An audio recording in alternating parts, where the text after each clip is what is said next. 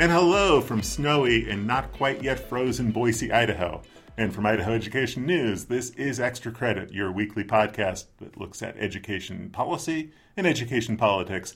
I'm Kevin Richert. And I'm Clark Corbin. And a really full week. We, we had a lot of stuff going on this week uh, at the State House, at the State Board of Education out in Nampa. We got a lot to get you caught up on. And uh, I got a chance to drop a little series I've been working on for a few weeks on literacy and literacy learning and uh, the state's literacy initiative. We're going to talk mostly about that, but we first want to get you caught up on the headlines. There were many, and it wouldn't be a week without headlines uh, pertaining to teacher evaluations. Clark, it's been your story, and it was your story this week, so uh, catch us up on the highlights. Yeah, one week, one of these weeks, Kevin, I will write about something other than teacher evaluations. But this, this was, was, not, not that, that, week. week. Yes. uh, so, anyways, to get you caught up, uh, this was a big week for teacher evaluations. This week, the State Board of Education was briefed for the very first time on this. They're calling it a desk review now. I've referred to it not as an, an audit. audit. It's a desk review uh, of the teacher evaluations. This was performed by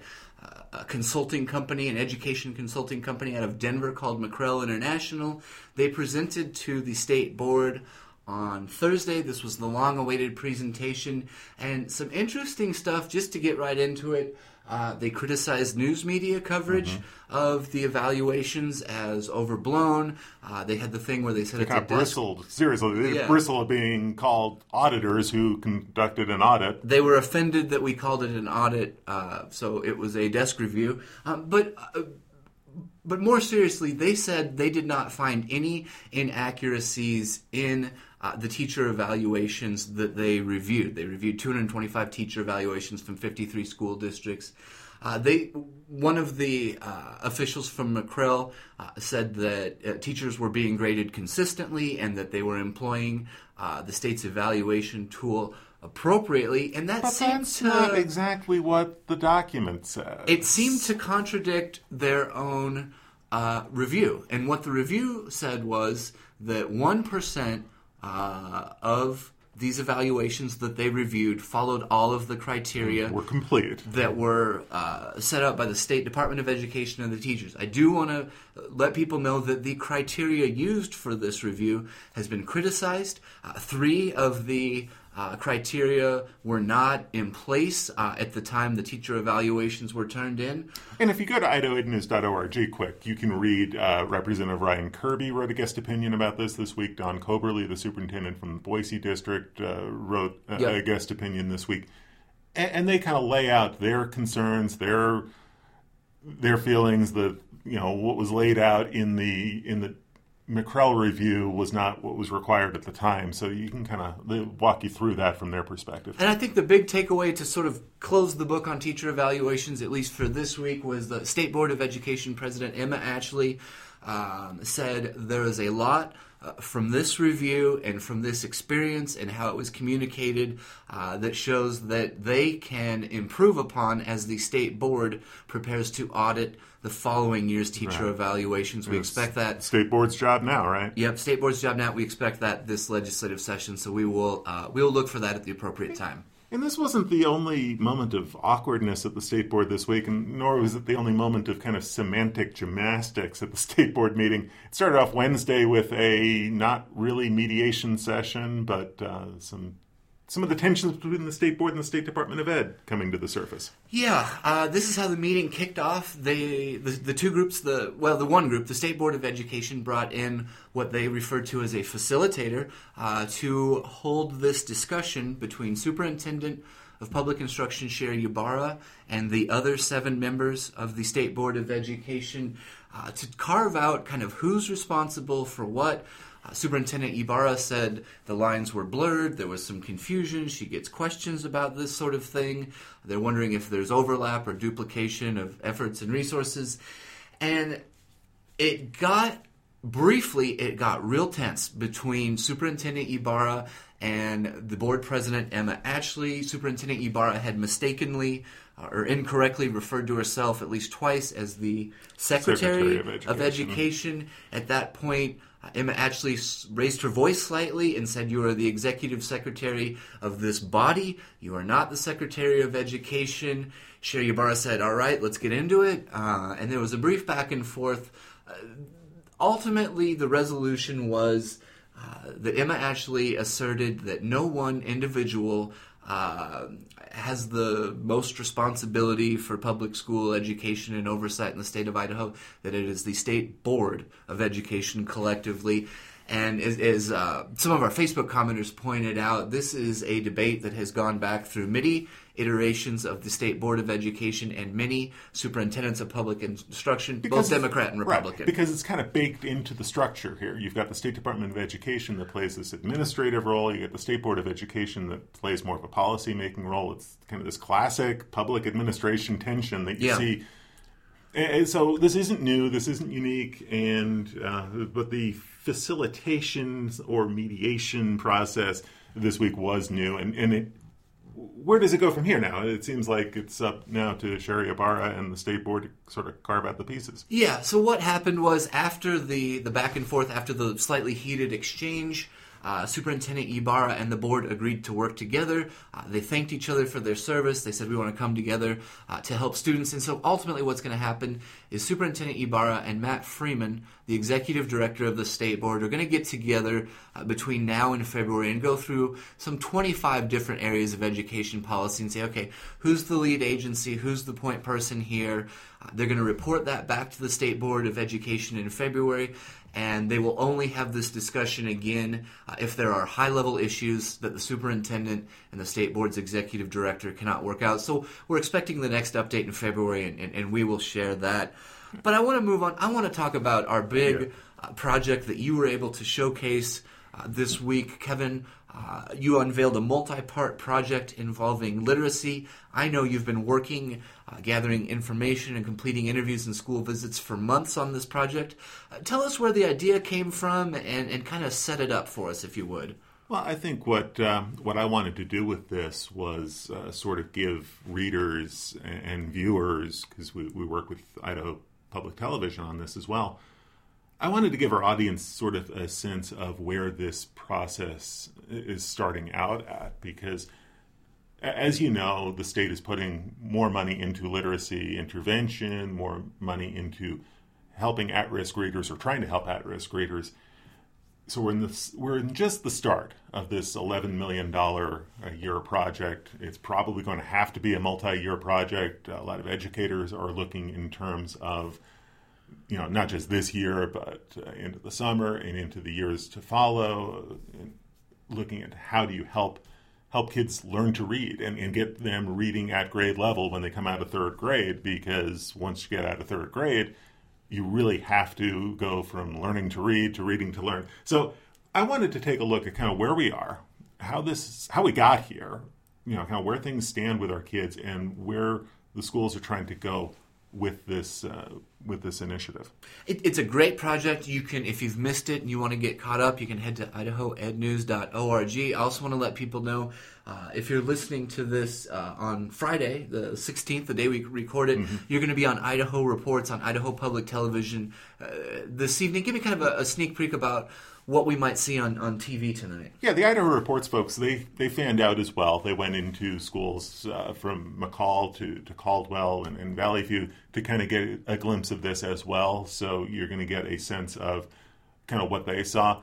Uh, the Idaho Reports folks, uh, their focus um, is partly on this whole brain science. You know, how do, how do we learn to read? Uh, that was one area that they wanted to take a, a look at. And also, how does this work in special needs uh, situations with special education students? Uh, know, it's a little bit different, but what happens in special education classrooms sort of ties into how reading instruction is is tailored for you know for students in general. So, so that's where they're going to go, and we'll talk about it further in the uh, the pundits section of uh, the Idaho Reports this week, and, and that airs premieres on Friday night, the sixteenth. But uh, again, you can catch their uh, their broadcast online at uh, IdahoPTV.org. Yeah, and the state is just kind of uh, getting started with this process. Uh, you had a chance to visit several school districts. You also had a chance to review the uh, the official literacy proposals that were submitted to the state. What kind of stood out to you, Kevin? Where's where are some of the districts looking to take this? Well, I think it depends. Uh, it depends on which district you look at and where they're where they've chosen to emphasize. This is really uh, in, in, a state where we talk a lot about local control. This is really a, a local control initiative, and, and was designed to be a local control initiative. So, aside from the requirements that the school districts try to figure out how to get more hours of help and instruction for at risk readers, it's really open to the schools to figure out where they want to spend their money and where they want to place their emphasis.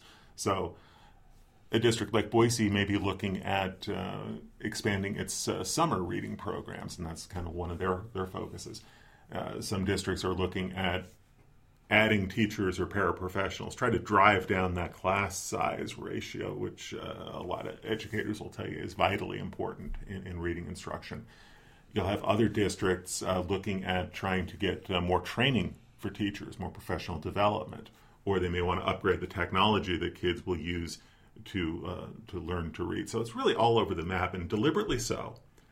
So, what legislators will hear next month is probably sort of a rundown of what's happening in districts, how it varies, how it compares. They're not going to get any hard numbers because we're not going to get any new reading scores until the spring, until after, well, hopefully the legislative session is over by uh, by, by mid spring. So, so it's really kind of a, a test of, of, faith and will and patience for legislators to see how they fund this thing in, in the years to come. And this all started because uh, the state has, has been tracking. Uh, there's a, a test that they give in kindergarten through third grade, and the state had basically identified it, it's a rolling average, but there's something like 35,000 uh, young children who were behind grade level benchmarks. Can you explain mm-hmm. just sort of that a little bit? Right. So the test that we're using right now, it's called the Idaho Reading Indicator. It's about a 15 to 20 minute snapshot, and, and that's deliberately so. I mean, we're talking about kindergartners through third graders, so you want the test to be short. You, you want to not, you know, you know, expect young kids to take a long test, and, and, and you know, you know, with, you know, when they have short attention spans. So basically, what the test does, it kind of provides a snapshot. It allows teachers to sort of identify te- uh, students who are at risk of falling behind in reading what I did with the numbers um, was I tried to look at sort of where do we stand and how do we compare. Um, one of the numbers that really throws me and really kind of stands out to me is uh, this fall when the, IRI was given to kindergartners. Uh, 51% of kindergartners read at grade level, so barely half. And this isn't really a reflection on the schools. It isn't really a reflection on the districts or the charters. I mean, that's how they're showing up. That's what. That's the state of where these kids are as they walk in the door. Yeah. I mean, the, the, schools give out this test within a few weeks of getting the kiddos into the into the schools. So what it really gives you a measure of is sort of the the early learning environment that a kid has had, whether that's uh, a preschool, whether that's Head Start, whether that's a daycare that maybe has a little bit more of a learning component included, or you know what they learn at home, what they learn from their parents, what they learn from older siblings, and on on down the line. So the numbers really show you sort of where the kids are and where these communities are. And you can look at some of some of the demographics. So we ran some comparisons and we tried to look at where are where are there higher concentrations of at risk kids, at risk readers, and we compared those numbers to poverty rates and we compared them to limited English proficiency populations in the schools. And not surprisingly, you see very strong correlations between at risk reading scores and poverty and LEP populations. Correlations do not mean that one causes the other, it just means that they occur in tandem. None of this should be surprising, but it's really, really important to remember that you know, as we look at what's happening in the schools and what's happening in the communities because it varies. And, you know, this is, you know, you know this is you know, demographics are such a big factor in what's uh, what's happening with these with these kids and what's going to have to happen with uh, reading education if you're going to try to improve these numbers. It's a cool project. There's a lot of information there. There's there's some number and, and, and some um, some math and some data that, that we share and that, that folks can take uh, a, a, look at. So again, and we look some at the politics, and we also look at the testing Mm-hmm. because really important to remember in all of this. We talk about the IRI and we talk about the IRI scores and we analyze them, but at the same time, uh, Sherri Ybarra wants to change the IRI. She's already got bids in place, five of them from vendors. Uh, she would like to have a new contract and a new test in place, uh, a new contract in place by July 1st so that the test can be either revamped or replaced. And that opens up a whole lot of questions about well, how is the test going to be different? Can you even compare these results Right. to the previous results? And, and kind of the impetus, the why are we looking at changing the test? I really wanted to get to the bottom of that because uh, it's been talked about so much and it's been almost accepted as uh, well, we need to replace the IRI. Well, why? We talked to some educators, we get some answers as to what are the shortcomings with the IRI and what would they like to see different in the next test. Yeah, it, it's all there for folks to dig into at idahoednews.org. There's a, over two days we, we broke out the stories. But um, I- wanted to ask you about kind of how the week kicked off for you. You got uh, a, a- state uh, evaluations report uh, on, on Monday, but wh- what did that find and, and how does that relate uh, to what you're looking at? it's really interesting how it worked out, and this was you know serendipity, I suppose. Uh, Melissa Davlin from Idaho reports uh, kind of focused in on the special education angle of uh, of literacy and reading instruction, and as it turned out, when she was looking at that. Um, on Monday, three days before we, Yeah. uh, you know, a couple days before we launched the series and before uh, we, we launched her stories, uh, legislative auditors came out with a report on school funding.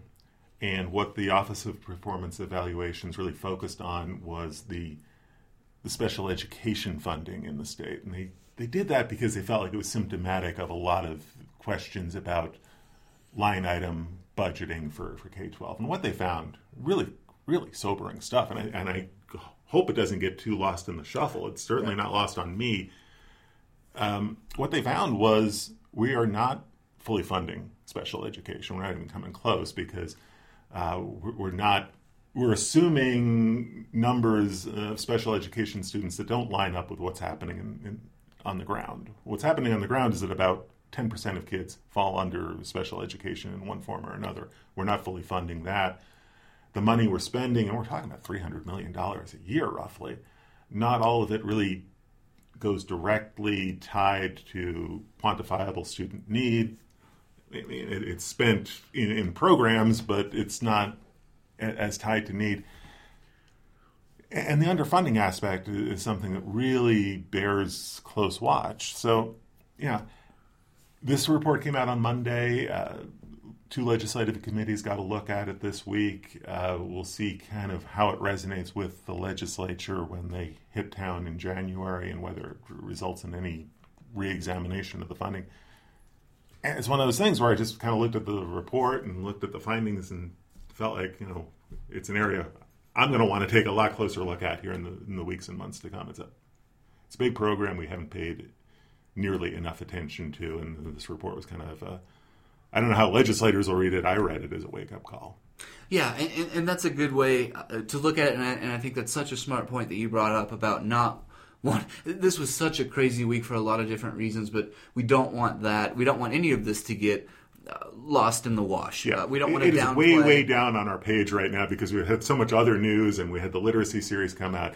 It's on my blog, uh, the coverage of the first meeting on Monday and the link to the report. It's it's important stuff. So I, I hope uh, you'll take a minute and check it out. And we will be following up on that. We will be following up on the literacy projects. We will be following up on the school uh, funding committee's recommendations. We will keep that And, all and we may have more radar. stories about teacher evaluations and audits and desk reviews. For all we know, this may come up again.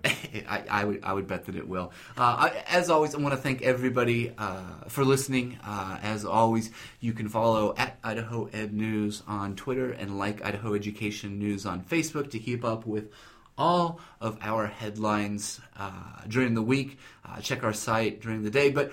I do want to point out that this may be our last uh, podcast of the be. year. It could be. I mean, our plan right now, unless something really newsworthy happens next week that necessitates a supplemental podcast, uh, we're going to take the next two weeks off uh, for the holidays and be back the first part of January. Uh, we'll have plenty to talk about the first week of January because it's the run up to the legislative session. But uh, barring the unforeseen, this is uh, this is it for the podcast for 2016. But we will be back in 2017 with a whole new batch of weekly podcasts. Yeah, if you subscribe to us on iTunes, you will find the podcast automatically when we release them. We also post them on Twitter. Uh, if if things stay under control, we will be back January 6th, and we will be focusing at that time on previewing the upcoming legislative session, which kicks off that following Monday. Uh, be careful out there with the snow and all the weather, and I hope everybody has a great holiday season and a Merry Christmas. And a Happy New Year. Have a good week.